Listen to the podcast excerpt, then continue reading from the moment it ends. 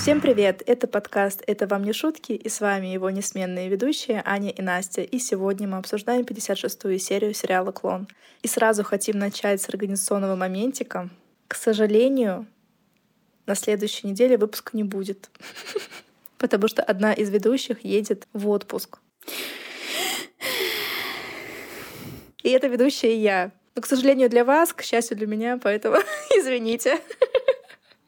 Из-за того, что это все возникло очень неожиданно, мы просто не успеваем записать два выпуска. Все это время, пока тебя не будет, мы будем тебя тихо ненавидеть, Настя. Спасибо. Но этот перерыв можно рассматривать как раз как будто бы перерыв межсезонье, потому что в 57 серии будет сюжетный поворот. Но мы обещаем вернуться 11 мая. Как штык. Ну и мы переходим к нашим линиям. И начинаем эту серию с Марокко. Мы еще пока что находимся в послеродовом процессе Жади. Саид все еще с ней сидит на кровати и благородно говорит ей, что все, что он подарил ей в браке, останется при ней. И если за 40 дней, что она будет с ребенком, прежде чем он заберет дочку, ей что-то понадобится, она может ему смело говорить, он все обеспечит. Саиду важно развестись без позора, чинно, благородно. Женщина только родила, он уже ее там нагрузил тем, что он ей оставит, что он заберет и так далее. На кухне Алися тут, что Жади вот играла своей судьбой, доигралась и потеряла такого замечательного, распрекрасного мужа. То есть, получается, и Али, и Зурайда понимают, что развод был неминуем. Но все равно они так радовались, что Жади беременна, как будто бы это самое лучшее событие в ее жизни, что ее ребенка потом заберут. Получается, они понимали и радовались тому, что Жади выступает в роли инкубатора, фактически. Мне кажется, они оба верили в то, что Саид передумает. Ну да, они говорили, что они надеялись на это. Но в то же время они понимают, это было в их разговоре, что Жади слишком много плохого делала Саиду, и поэтому он не хочет ее назад. То есть надеяться на то, что Саид передумает в той ситуации, в которой они оказались Жади, это очень недальновидно и очень рискованно. Али, правда, и здесь после родов попытался немножко повлиять на Саида и говорит, что первые два развода можно аннулировать. Но Саид сказал, что не хочу, Жади мне больше не нужна. Ну, Али ему отвечает, нет, так нет. Все, попытки его закончены. Абдул же спустя 9 месяцев решил отчитать Саида за то, что тот просил помощи с невестой Сали. Говорит, нельзя было привлекать заинтересованную сторону, ты, Саид, плохой коммерсант. Он в себе 9 месяцев вынашивал эту мысль. А я правильно понимаю, что это было прям в день, когда Жади родила? То есть после того, как Саид покинул дом Али, его сразу настиг Абдул, и они вот это обсуждают? Да, да, ты правильно это поняла. Прекрасно. Более того, Абдул тут ему говорит, что нашел ему замечательную невесту. И уже пригласил их сегодня начать знакомиться. Но пока не говорил им о женитьбе. Просто, мол, посмотреть, присмотреться. Потом, правда, добавляет то, что отец невесты потенциальный знает, что Саид разводится и ищет себе жену. И в то же время сам хочет выдать свою дочь замуж. То есть все прекрасно знают, что они знают, что не знают. Цитируем классиков. Жади дома у Али воркует над Хадижей и говорит, что даже не представляла, что такое быть матерью, как это прекрасно. Она мать всего лишь час. Что он там не представляла? Откуда она уже познала все счастье материнства? Так, давай, тут мы ходим по тонкому льду. Мы не знаем, что там происходит, когда ты рожаешь ребенка, какой там выброс гормонов и так далее. Мы можем обидеть сейчас много женщин. Нет, я просто говорю именно про конкретную ситуацию, про конкретную девушку Жади, которая упорно не хотела ни детей, ни мужа, ни счастья семейного, хотела развиваться. А тут, получается, она родила, и вот за час она поняла, что такое быть матерью. Она даже не воспитывала еще свою дочку и не кормила даже ее. Так может, она в первую секунду прям сразу поняла, сразу ее увидела, влюбилась, запечатлелась, я не знаю что. Ну, может быть, ты права, нам с тобой не дано этого знать. Заходит к ней Али и говорит, что ничего не может поделать, и надо было думать о последствиях. Сказал, что после 40 дней поедешь в Бразилию, как договаривались, и будешь учиться. Но Жаде уже этого не надо. Теперь в моей жизни нет ничего важнее, чем моя дочь. Ничего. Все остальное не важно, дядя. Теперь ты понимаешь, что я имел в виду, говоря, что твой муж лишь средство для достижения наивысшего счастья. Иметь детей, иметь семью. Это о ней я говорил.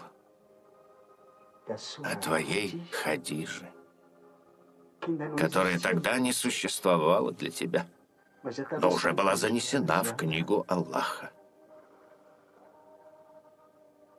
Я не отдам мою дочь, дядя. Аллах подскажет тебе ответ. Аллах такой, одной рукой бьет, а другой гладит. А можете закидать меня тут какашками, но я считаю, что олень несет просто какую-то ахинею. Что значит муж как средство к семейному счастью и к обладанию детьми? Как бы много мужей-алкашей, много мужей, которые бьют своих жен, и детей, которые эти жены родили от них. Они тоже средства к семейному счастью. Не знаю, ну просто, ну реально здесь получается жади в их понимании инкубатор, как ты до этого сказала, а мужчина это просто кто вот это? Оплодотворил инкубатор и получился ребенок, ребенок это самое главное и важная составляющая семьи, самое большое счастье. Ну ведь это неверно, это же ну, не, ненормально. Ну нельзя так мужчин воспринимать. И не мужчин нельзя так воспринимать, ни женщин нельзя да. так воспринимать. Как будто бы, если ты живешь с нелюбимым мужем, который еще может с тобой не очень хорошо обращаться, да, мягко скажем. Но если в это же время у тебя есть от него ребенок, то жизнь твоя удалась, и ты свое женское предназначение выполнила, его дальше тяни свою лямку и живи прекрасно, и живи, радуясь, что у тебя есть ребенок. Но это не так работает. Должны быть все сферы жизни прокачаны, все отношения внутри семьи. Жена должна любить мужа, муж должен любить жену, и родители должны любить ребенка, ребенок должен любить родителей. Иначе что это такое получается? Получается среднестатистические семьи в России. Просто еще такая проблема есть, ну вот если мы говорим про Марокко, мы говорим про семью Жадя и Саида, что если женщина в этой семье рожает, она ребенка, в случае чего, оставляет мужу. Точнее, муж забирает ребенка от матери. Хотя мы вроде говорили в первых выпусках нашего подкаста, что на самом деле такого закона нет.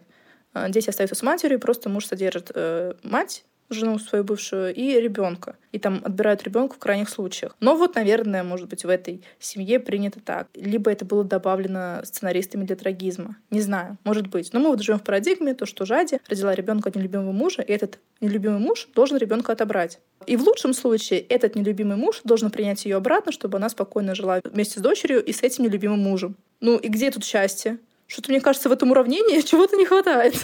Только кажется. В общем, понятно, что ничего не понятно. А ты не читала комментарии к этой серии? Нет. Там рассадник. Красивая и трогательная сцена жади с ребенком. Дети — смысл жизни. Любовь к родному ребенку сильнее любой другой любви. У Жади родилась доченька. Я прослезилась, вспомнив, как я родила сына. Это самые счастливые моменты в моей жизни. Но просто у Жади этого ребенка сейчас заберут. Почему это так воспринимают? Я думаю, комментаторы просто знают то, что на самом деле ребенку ее не заберут, спойлер.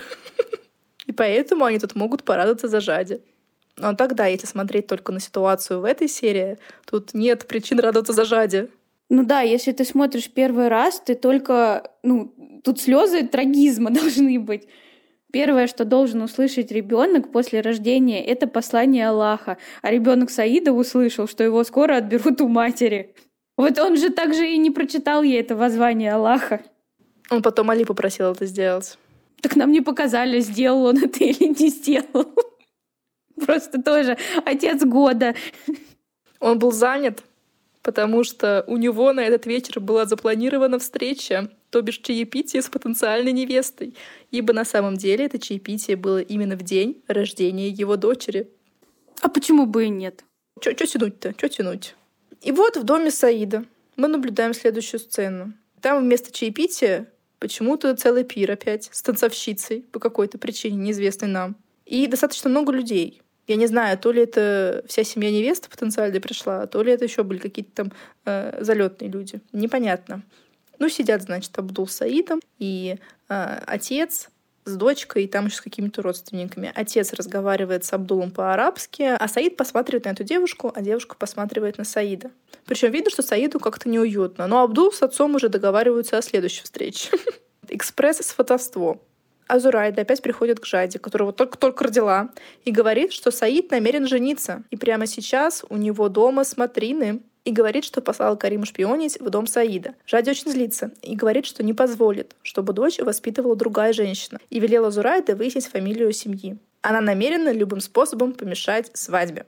И потом нам показывают, как в доме Саида происходит чаепитие. А вы помните, что его гостиная находится практически на улице. То есть там большие окна без стекол, и любой человек с улицы может туда просто посмотреть, а то и залезть. Ну так вот, сидят, значит, они за этим столиком около окна.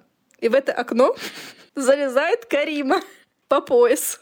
Причем Саид смотрит в ее сторону. Там, получается, между столом и окном совсем мало места, и невеста потенциальная сидит прямо около окна. И Карима по пояс туда высовывается еще и не один раз. Совсем беспаревно. Шпионка. А Жади, пока ждет Кариму и Вести, все вспоминает про свой кулон и говорит, что вот кулон-то бы ее защитил. До этого, когда был кулон на ней, когда она еще была с Лукасом, у них там ничего не получалось, он ее почему-то не защищал. Ну, может, еще хуже бы все было. Да куда уж. Он бы ее забрал. И тут Зурайда зачем-то говорит, что если ты его найдешь, ты станешь счастливой. А если она его не найдет, хотелось мне спросить. Каюк. То гроб кладбище? Как можно такое сказать, зная, что она потеряла этот кулон много-много лет назад в какой-то палатке с овцами, с овцеводами и непонятно еще с кем, и с тех пор она его не нашла, и, скорее всего, этот кулон или продали, или случайно выкинули. Но каким образом Жади может его найти? И такая формулировка «если найдешь, станешь счастливой», а если не найдешь, не станешь. Замечательно. Останешься без ребенка, без мужа и вообще под мостом помрешь. Да, и, и без кулона до кучи. И Жади тут спрашивает, а я его найду? Зурайда отвечает, что очень трудно читать ее судьбу, все путается. Потому что, наверное, у других людей при гадании ножи же видно, где все их потерянные вещи, правильно? А тут только у Жади непонятно, где ее потерянный кулон. Поэтому, если вы что-то потеряли, то вы можете обратиться к Зурайде, выпить кофе, и она на кофейной гуще нагадает вам, где у вас лежит левая сережка, которую вы потеряли 18 лет назад. Даем гарантии. Наконец-то прибегает Карима и доносит, что девушка-то, потенциальная невеста, это дочь ювелира Авраама. Саиду она очень понравилась. Как это Карима так идентифицировала? И он пригласил их уже на следующий ужин. Жади велела Зурайда позвать девушку в дом Али до этого ужина. Конечно, непонятно, с чего этой девушке идти в совершенно незнакомый дом, но попозже узнаем. На следующий день Зурайда докладывает ей, что девушку зовут Наджа, и Зурайда позвала ее под предлогом посмотреть на дочку Саида. И о разводе она еще не знает. Причем мужская половина ее семьи вся в курсе, а женская почему-то не в курсе. Да, потому что Абдул сказал то, что отец девушки знает, что он разводится и ищет новую жену. И странно, почему тогда не знает об этом невеста. И вот эта Наджа с какой-то другой женщиной пришли к Али. Жади в комнате сказала, что Зурайда должна переводить Жади дословно, и они спустились вниз. А с Хадижей осталась Карима. Так они же должны были дочку показать. Да уже все забыли про это. Она пришла ради дочки, ради пачерицы. А тут, получается, совсем неподозрительно Жади спускается одна и начинает ей рассказывать басни. Ну давайте послушаем, какие басни рассказывала Жади. Я буду рада, если мой муж выберет тебя. Саид очень хороший человек, очень щедрый. Повезет той женщине, которая выйдет за него.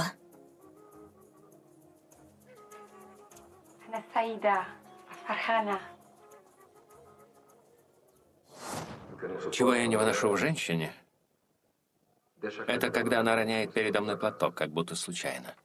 Саид. Это мой предрассудок. Когда я знакомлюсь с женщиной, она смотрит на меня и нарочно роняет платок. Я считаю, что это к неудаче. Рядом с ней жизнь станет такой же грязной, как упавший платок.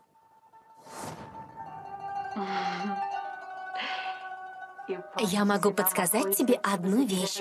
Если ты это сделаешь, он с ума сойдет. Ну и Жади ожидаемо дала инструкцию этой девушке потерять платок. А мне интересно, Саид часто встречался с женщинами, которые специально при нем скидывали платок? Жади вообще без него ходила. Он просто так сказал, как будто бы это постоянно случается с ним. Все может быть, он такой мужчина видный. Что это за женщины такие, которые видят его и платки свои скидывают? Хотя, кстати, когда они 9 месяцев назад были в ресторане Сали, там же девушки вообще все были без платков. Да, и он там сидел, очень даже присматривался к ним. Ну, без платка это без платка, а когда он спадает, это вот не то. И вот наступает ужин в доме Саида. Там есть еда и опять танцовщица. Саид отошел за подарком. Наджа встала. Он возвращается с коробочкой, в которой колье, которое он купил предварительно ей, открывает эту коробочку, как будто бы хочет ей подарить, но тут с Наджи магическим образом спадает платок. У Саида открывается рот, и он захлопывает эту коробочку. Жалко, нам не показали реакцию всех остальных. Да, вот что он им сказал? Так, все покидаем помещение. Или просто развернулся и ушел. Потому что следующим кадром нам показывают сразу Кариму, которая дома сообщает, что свадьбы не будет. Она, получается, опять шпионила, что через это окошко. Тут я, тут я ее просто не заметила. Лучше маскировалась. Жади очень этому счастлива и говорит, что теперь она знает, что делать. Али же думает, что произошло какое-то чудо. Ну какая разница, потому что Саид все равно найдет другую девушку. Ну а что у нас решает Жади? Что она знает, что делать? Она в ночи берет свою новорожденную дочку и сбегает в развалины. План надежен, как швейцарские часы. Я даже не знаю, стоит ли это комментировать или нет, потому что Жадень не взяла ни деньги, ни документы, потому что их у нее просто нет. Ни воды, ни еды. На что она рассчитывала? Я не знаю. И зачем ей нужно было для этого расстраивать свадьбу с Саидом? Я-то думала, что она будет пытаться с Саидом какие-то мосты навести и обратно будет к нему проситься. И поэтому она не хочет вторую женщину в доме. А тут, получается, она и свадьбу его расстроила, и дочку зачем-то утащила, непонятно зачем, в развалины. На какой исход она надеялась? Среди овец там затеряться? В этой палатке жить? Ну, похоже, она правда на это надеялась, потому что она прямиком прибежала в этот свой любимый шатер из колготок 20 ден. Давно мы там не были, кстати. А он там стоит и даже не порвался. И те же тряпки там лежат, и подушки. То есть там, наверное, кто-то живет все-таки. И сидит и качает дочку и смотрит в одну точку. Саид утром пришел какой-то очень злой и недовольный жизнью. Он пришел ее забирать, это был сороковой день. Ну, я поняла, да, ну просто он какой-то был очень злой и так прям строго говорит, что э, хочет забрать... А он не хочет прям забрать ее или навестить? Да, ну все, сороковой день он ее забирает на совсем. Он говорит, принесите мне дочь. Зурайда пошла за Жади, а той нет. Она в ужасе спускается вниз к Али и Саиду и говорит, что Жади сбежала. И в доме, конечно же, начинается паника. Ахмеду тут же было поручено Али собирать людей и искать ее. Саид сказал, что созовет еще и своих людей для поисков. А что это за люди? Что там за клан мафиозный? Ну, может, они своих там магазинов и фирм снимают э, слуг рабочих, я не знаю. У каждого есть команда каких-то мужчин, которых можно направить на поиски пропавшей женщины. Остановим производство, но найдем Жади. Саид ушел к своей команде. А Али, конечно же, подозревает Зурайда. Сразу начинает на нее кричать и катить бочку. Она клянется божиться, что ничего не знала про планы Жади. И тут приходит Ахмед, и Али с Ахмедом во главе пошли искать Жади. Зурайда же дома молится Аллаху за здравие Жади, что ли, я не поняла. Да, да, да. Но Жади недолго просидела в шатре, потому что в развалины пришли мужчины и уже подходили к этому шатру. Но она быстренько ушмыгнула вглубь развалин и начала просто по ним бегать и прятаться за колонны. И в итоге прибежала к своим подружкам-овечкам. Хадижа устала, захныкала, и, естественно, Жади с Хадижей нашли. Что это было и зачем, никто не понял. Марш-бросок перед смертью или что это? Возможно, нам расскажут в следующей серии. Но это не точно. Ну, может, просто, знаешь, ей гормоны в голову ударили, и она такая думает. Но она так уверенно сказала, что я знаю, что нужно делать. Может быть, она на что-то надеется, хочет надавить на какую-то струну души Саида.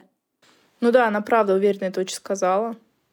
Я думала, там у нее правда какой-то грандиозный план, а оказалось просто сбежать. Так она этим просто взбесит Саида, и все.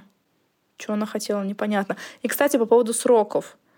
Получается, Саид очень быстро расправился с этой своей невестой, которая уже не невеста ему. Жади после этого сказала, что она знает, что ей делать. И прошло почти 40 дней. Да. А, вот так вот было, да? То есть, получается, Саид не на следующее утро пришел после ресторана, это правда был 40 день. Она 40 дней продумывала свой план. А, то есть она его еще планировала. Очень ну. долго, тщательно. Такое надо планировать заранее. Я согласна. Там иначе никак. Какое ты с собой одеяльце возьмешь?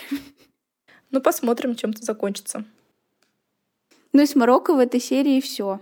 А в Рио, в доме Мохаммеда, Назира вовсю щущукает с Амирой, говорит какая-то сладкая девчонка.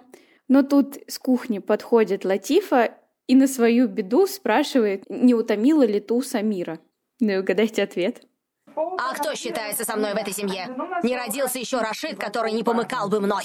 Латифа уже за столько лет могла бы выучить слова, которые нельзя произносить при Ларе Назире. Забрала, значит, Латифа дочку на кухню, а Назира им вслед смотрела и радостно улыбалась. И тут она решила в очередной раз пойти к оконцу.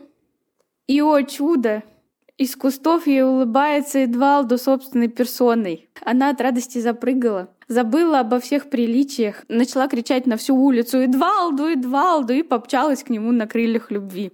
А Эдвалду там в этих кустах стоит, как-то руками машет, типа жестикулирует, и я не поняла, что хотела им сказать. Эти жесты, наверное, что-то значили. И вот они, значит, подходят друг к другу, он ей выдает «Я пришел, моя Шахерезада», и начинает целовать ее руки. Назира с большим сожалением забирает эти руки. Говорит, так делать нельзя. Ну и послушаем их диалог. Продолжаешь оставаться неприступной. Только после свадьбы, ты же знаешь.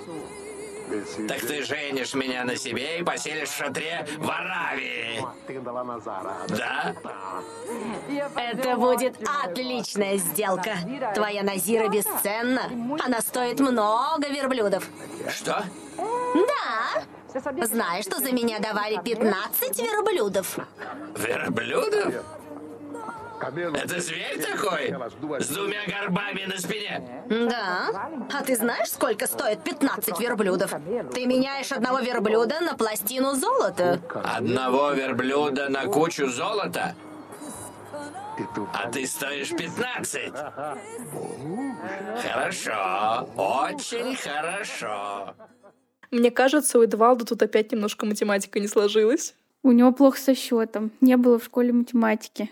Да, он опять не понял, что это ему нужно выложить 15 верблюдов за Назиру. Хотя вроде бы именно это ему говорил Мухаммед несколько лет назад. И здесь прям в лоб говорит Назира, но до него не дошло. Нет, ну на самом деле я подумала, что ее слова можно было трактовать, что если он ее приведет на рынок, продаст, ему дадут 15 слитков или 15 верблюдов. Если очень захотеть, то можно так трактовать. Ну вот Эдвалдо очень захотел, и об этом и хвалится другу в Танзале. Да ты богач, Эдвалду. Ты понял? Сначала я женюсь. И буду наслаждаться этой прекрасной Адалиской. А когда она мне надоест, я обменяю ее на верблюдов. Возьму верблюдов, часть обменяю на золото, а остальных привезу в Рио-де-Жанейро и буду устраивать прогулки на зрелище. Прогулка по Ипанеме на верблюде. Спешите увидеть! А я, я только считаю. Собираю денежки. Собираешь денежки, Двалду. Собираю денежки. Как он хочет перевести 15 верблюдов из Аравии, или как он там эту страну называет? Может, он не знает, что между ними пролегает океан? Но судя по тому, что Эдвалду не знает, кто такой верблюд, я бы не удивилась, если бы он думал, то, что Назира из соседнего штата. Ну, вообще, за столько времени, что он к ней не приходил, мог бы выучить традиции ее народа. Так ты думаешь, он вообще про это думал? Мне кажется, он вообще про нее забыл. У него тут стало пусто в его речке, и он к ней обратно пришел. Вообще непонятно, что он к ней приперся. Думаешь, никакой подходящей женщины на его горизонте не было? Я думаю, да. Решил ее подогреть немножко. То все-таки три года прошло, ему нужно поддерживать все контакты, понимаешь? Нетворкинг, нетворкинг, социальные связи он открыт к возможностям. А вот он действительно открыт, потому что все это рассказав, он увидел мимо проходящую красавицу, забыл уже про верблюдов и закружил эту девушку в танце. За этим всем с соседнего столика наблюдали Луринда и Норма. И Луринда удивляется, как это так Эдвалду не пришел навестить Деузу. Ведь Луринда думала, что он никогда не забудет Деузу, а он забыл. А с чего она так думала? Да почему у нас Луринда здесь резко поглупела? С ума сошла или что? Что вот нам говорила о любви Идвалду к Деузе? Что? Можно нам, пожалуйста, предоставить факты и аргументы в пользу этого? Ну, наверное, когда он ее стулом бил. Бьет, значит, любит? Да. Просто мы столько вставляли аудио, и они как раз подтверждают совершенно обратное. А Норма тут пытается обелить Эдвалду и говорит, что он вообще-то хотел прийти. Но она ему сказала, что Деуза где-то в гостях, а адреса не оставила, и поэтому вот он не пришел. Это вообще была непонятная сцена, зачем Норма это сказала. Она же сама себя подставила это, во-первых. Но во-вторых, если бы Двалду хотел, он бы ее нашел. Он бы через Лауринду узнал адрес и номер. Правильно? Не да, очень-то он, он знает, хотел. где живет Вети. Конечно. Ну и Лауринда с Нормой постоянно тусуют в Танзале. Поэтому не сильно-то он и хотел. Учитывая, что Део даже несколько месяцев была в Рио, пока они не нашли Лео в Сан-Паулу. Ну, Эдвалдо, видимо, очень занятой человек. Луринде очень не понравилось это вранье Нормы, но Норма сказала, что у Деуза и так полно проблем из-за сына. Зачем еще эти проблемы с Эдвалду? И ведь она права. Нам тут пытались показать, что Норма такая злая разлучница, но она тут на самом деле права. Зачем Деузе еще и проблемы с Эдвалду? Это просто значило бы подложить большую свинью подруге. Он ей бесконечно делал мозг, постоянно портил ей настроение, на ее глазах там подкатывал к другим женщинам, ну, изменял ей, естественно. И тут, получается, Деузе на нервах с сыном, и еще тут Эдвалду ей попался на глаза. Мне кажется, они здесь перепутали реплики Нормы и Лауринды. Ну да, я тоже не понимаю, почему Лауринда так топит за то, чтобы Эдвалду помнил, любил Деузу и встречался с ней, когда она приезжает в Рио. Зачем? Ты же тоже прекрасно знаешь, как он с ней обращался. Ты же тоже прекрасно видела своими глазами, как он обращался с Деузой на танцполе и как он постоянно клеился к другим девушкам на глазах у Деузы. Зачем ей такое сокровище? Но достаточно говорить про это сокровище. И поговорим про другое сокровище, но в прямом смысле уже не метафорически.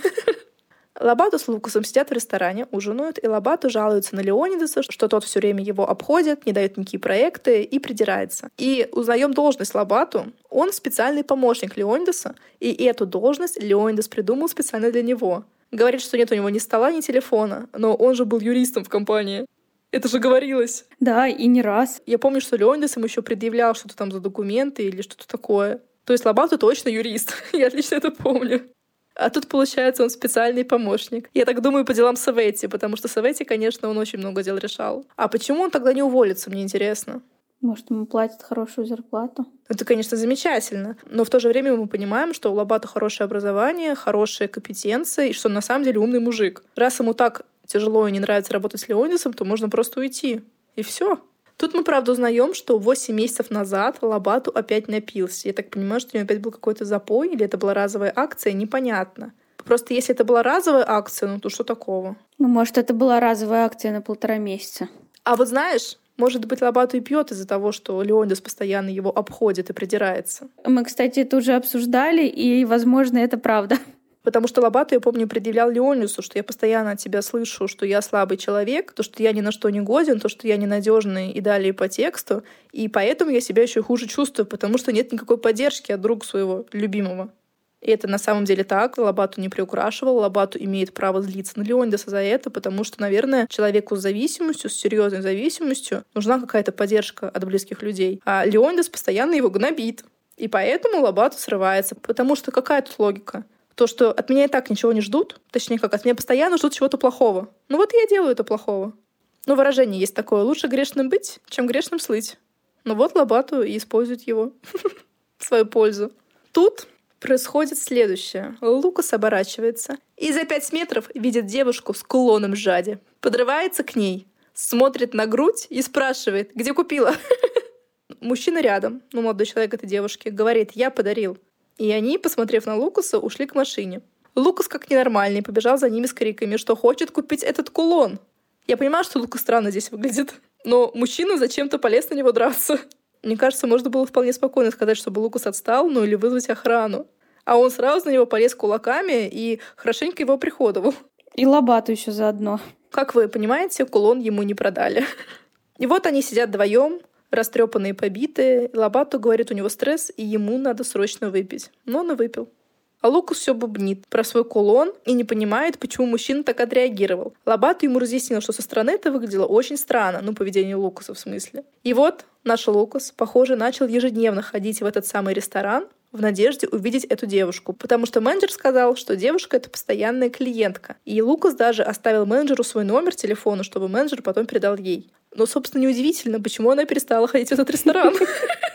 Как это должно выглядеть для девушки? Она со своим молодым человеком пришла в ресторан. Какой-то ненормальный подошел, спялится на ее грудь и с бешеными глазами спрашивает про кулон. Мужчина ее этого ненормального побил. Потом она, допустим, приходит в этот ресторан на завтрак, и менеджер говорит, вот тот мужчина, который на вас накинулся, с кулоном, он оставил свой номер для вас, потому что очень хочет с вами познакомиться. Конечно же, я бы на ее месте вообще в полицию пошла бы, чтобы Лукусу выписали запрет на приближение. Так что пусть радуется, сидит, что этого нет. Он обсуждает с другом в ресторане, что это не просто так, что он этот кулон увидел, что это не совпадение, а у него предчувствие, что случится что-то важное. Ну, еще один с предчувствиями. Ну, а, кстати, что важно это? Я не помню ничего такого важного. Ну, для него ничего. Пока что. То, что уже родила, непонятно. А девушка эта, похоже, решила избавиться от этого проклятого кулона и принесла его в магазин Ивейти. И просит за него 300 крузейра. И Вейти говорит, что это очень дорого. Но девушка ей отвечает, это же Марокко. А откуда она знает, что это Марокко? Это же просто кожный шнурок с камнем, с жадеитом. Как она поняла, что он из Марокко? Этих камней на садоводе обвешайся вся. Это не такие камни, Настя. Какие? Тут, естественно, мой мозг зацепился за 300 крузейра, потому что я люблю считать деньги.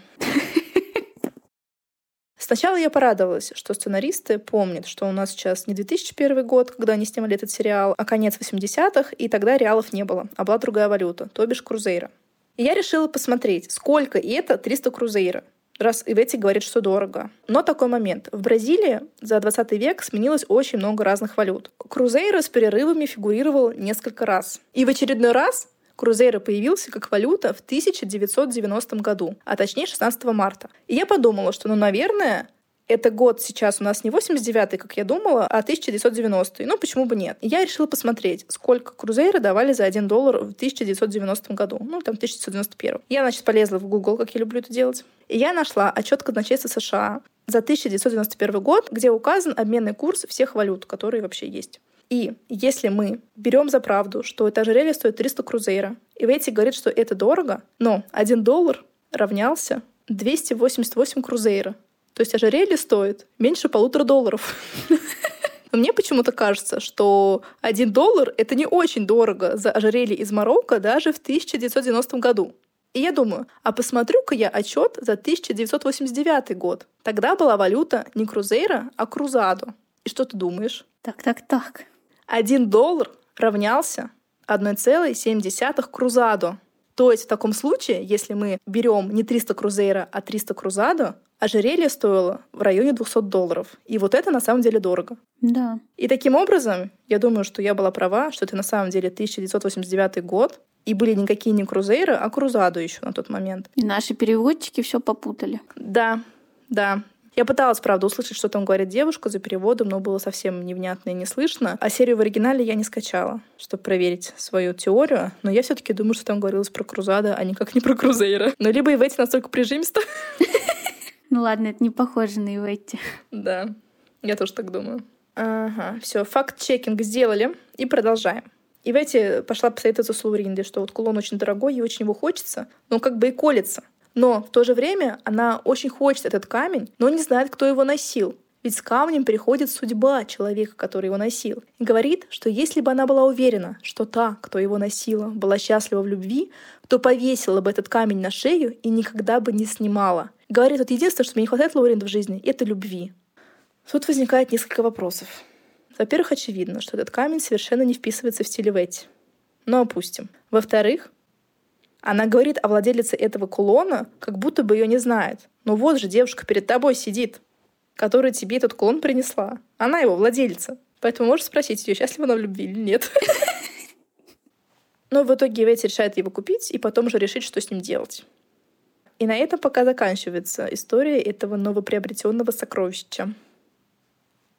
А в клинике Альбьери, как обычно, разговоры о самом интересном, что можно услышать, о клонах. Альбьери спрашивает Джулио, думал ли он, что погибшего можно клонировать. Говорит, что это будет такой же человек физически, у него будет такой же набор генетических характеристик, но Джулио ему возражает, что этот набор характеристик может развиваться иначе в зависимости от условий жизни клона. И приводит в пример агрессивность и говорит, что это качество может оказаться как положительным, и он станет, например, успешным предпринимателем, или, например, отрицательным, и он будет каким-нибудь бандитом. Из фавел. А Альбьери говорит, а вот если создать похожие условия, как у оригинала, вот сделать такую же среду. Жулио кивает и говорит, что это очень интересная теория. И в этот момент заходит Тедна и говорит, что она вот купила билеты на шоу. Альбьери прям как будто очень даже рад. И говорит, что вот посмотрим шоу и потом пойдем ужинать в ресторан. И уходит из кабинета.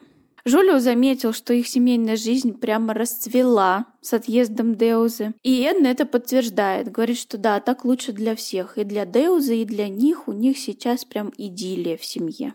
А Альбери вышел из кабинета не просто так. Он пошел звонить детективу. Детектив уже год Деузу ищет и все никак? Да, потому что новостей так и нет. Детектив на том конце провода пытается уточнить еще какие-то вводные данные, на что Альбери ему отвечает, что он попытается что-то доразузнать. Я не поняла, он фамилию так и не узнал у девочек? Из своих там закромов? Из документов, которые должны быть в клинике? Или хотя бы в резюме в США? Я так поняла, он не дал детективу ничего. Просто сказал, езжай в штат Пара, ищи там Деузу и Лео. Слушай, ну мне кажется, за год уже можно было найти Деузу и Лео, объехать и постучаться в каждую дверь. Может быть, Альбери жмот и платит мало денег? Как он вообще ему платит, мне интересно. Там почасовая ставка, помесячная, как? За что, если нет результатов? Ну а Деуз наша находится все еще в пора. Лежит в гамаке, читается свечой, потому что уже темно, а Лео опять где-то хлыщет. Но Массини говорит, что там за ним кто-то присматривает, поэтому можно не волноваться. Отправляет Деузу на танцпол, чтобы она развеялась, но Деуза не хочет, потому что всякий раз, когда она приходит на танцпол, она слышит, что она не мать Лео. Всякий раз? То есть людям на танцполе, в этом маленьком селе в пора, нечего обсудить, и они каждый раз, когда видят Деузу, достают ее с вопросами, не взяла ли она мальчика на воспитание. Каждый раз? Правда? Ну а даже если взяла, вам не надоело, она сколько там лет уже живет? Три-четыре года? Четыре, наверное, уже. За четыре года это можно было обсосать, я извиняюсь, со всех сторон. Может, у них настолько там скучная жизнь и настолько ничего не происходит? Ну да, странно, даже если она взяла. Ну окей, взяла, а дальше что? Зачем спрашивать одно и то же постоянно? И видя, как она на это реагирует. Зачем ее раздражать, бесить и обижать? Ну что там за жестокие люди? Я прям даже не понимаю. Но она сказала, что она уже дважды подралась с женщинами на танцполе. Массини тут не поддерживает дочь и говорит, что неудивительно, что люди так говорят. Хотя мне это удивительно. Потому что Лео совсем не похож на нас. Ни на тебя, ни на меня, ни даже на дедушку голландца. И опять-таки, ну и что? С этим нельзя жить теперь. Да, и мне кажется, часто такое бывает, что дети в семьях не похожи на родителей, на дедушек, на бабушек. Мне кажется, это нормальная практика, когда люди не похожи на других людей. Да, часто похожи, но часто и не похожи. Нет такого универсального закона, чтобы каждый ребенок, родившийся в какой-то семье, был похож на своих родственников. Нет такого закона. Видимо, есть. Пора так точно. Ну, на этом мы заканчиваем эту серию. Ну а в следующей серии время опять побежит вперед, и мы узнаем, спустя сколько лет Мухаммед и Латифа такие переедут, а еще познакомимся с новыми героями. Некоторые будут очень даже ничего. Да, это будет насыщенная серия на новые лица. До встречи через две недели. Всего вам хорошего. Пока-пока.